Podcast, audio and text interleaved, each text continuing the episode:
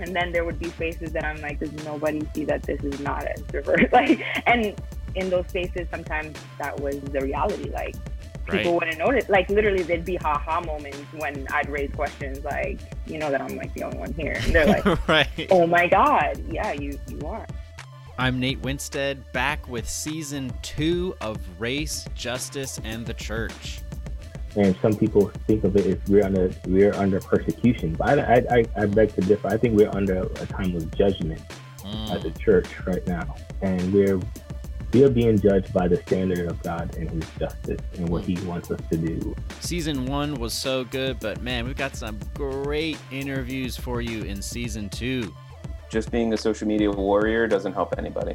Um, can, I, can I be so blunt?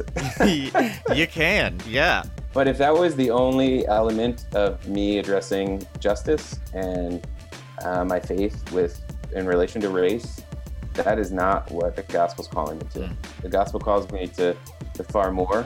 These conversations are fun, informational, challenging. I even get my first couple on the mic. In a lot of ways, I don't understand how people make marriages work, period, without the gospel, let alone an interracial marriage work without the gospel. In season two, we talk about church planting, corporate America, Martin Luther King and Malcolm X, even mental health. Well, God, I don't particularly feel burdened to lead um, children's ministry. I cannot sing like that to do worship. Uh huh. Uh, but I am passionate about mental health, Jesus. So, how can we bridge these two worlds so that I can bring my passions and my gifts to the kingdom, to the church?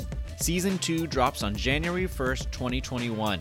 So as you start the new year and need something new to listen to, I got you covered. So go ahead and subscribe on Apple Podcasts, Spotify, or wherever you get your podcasts.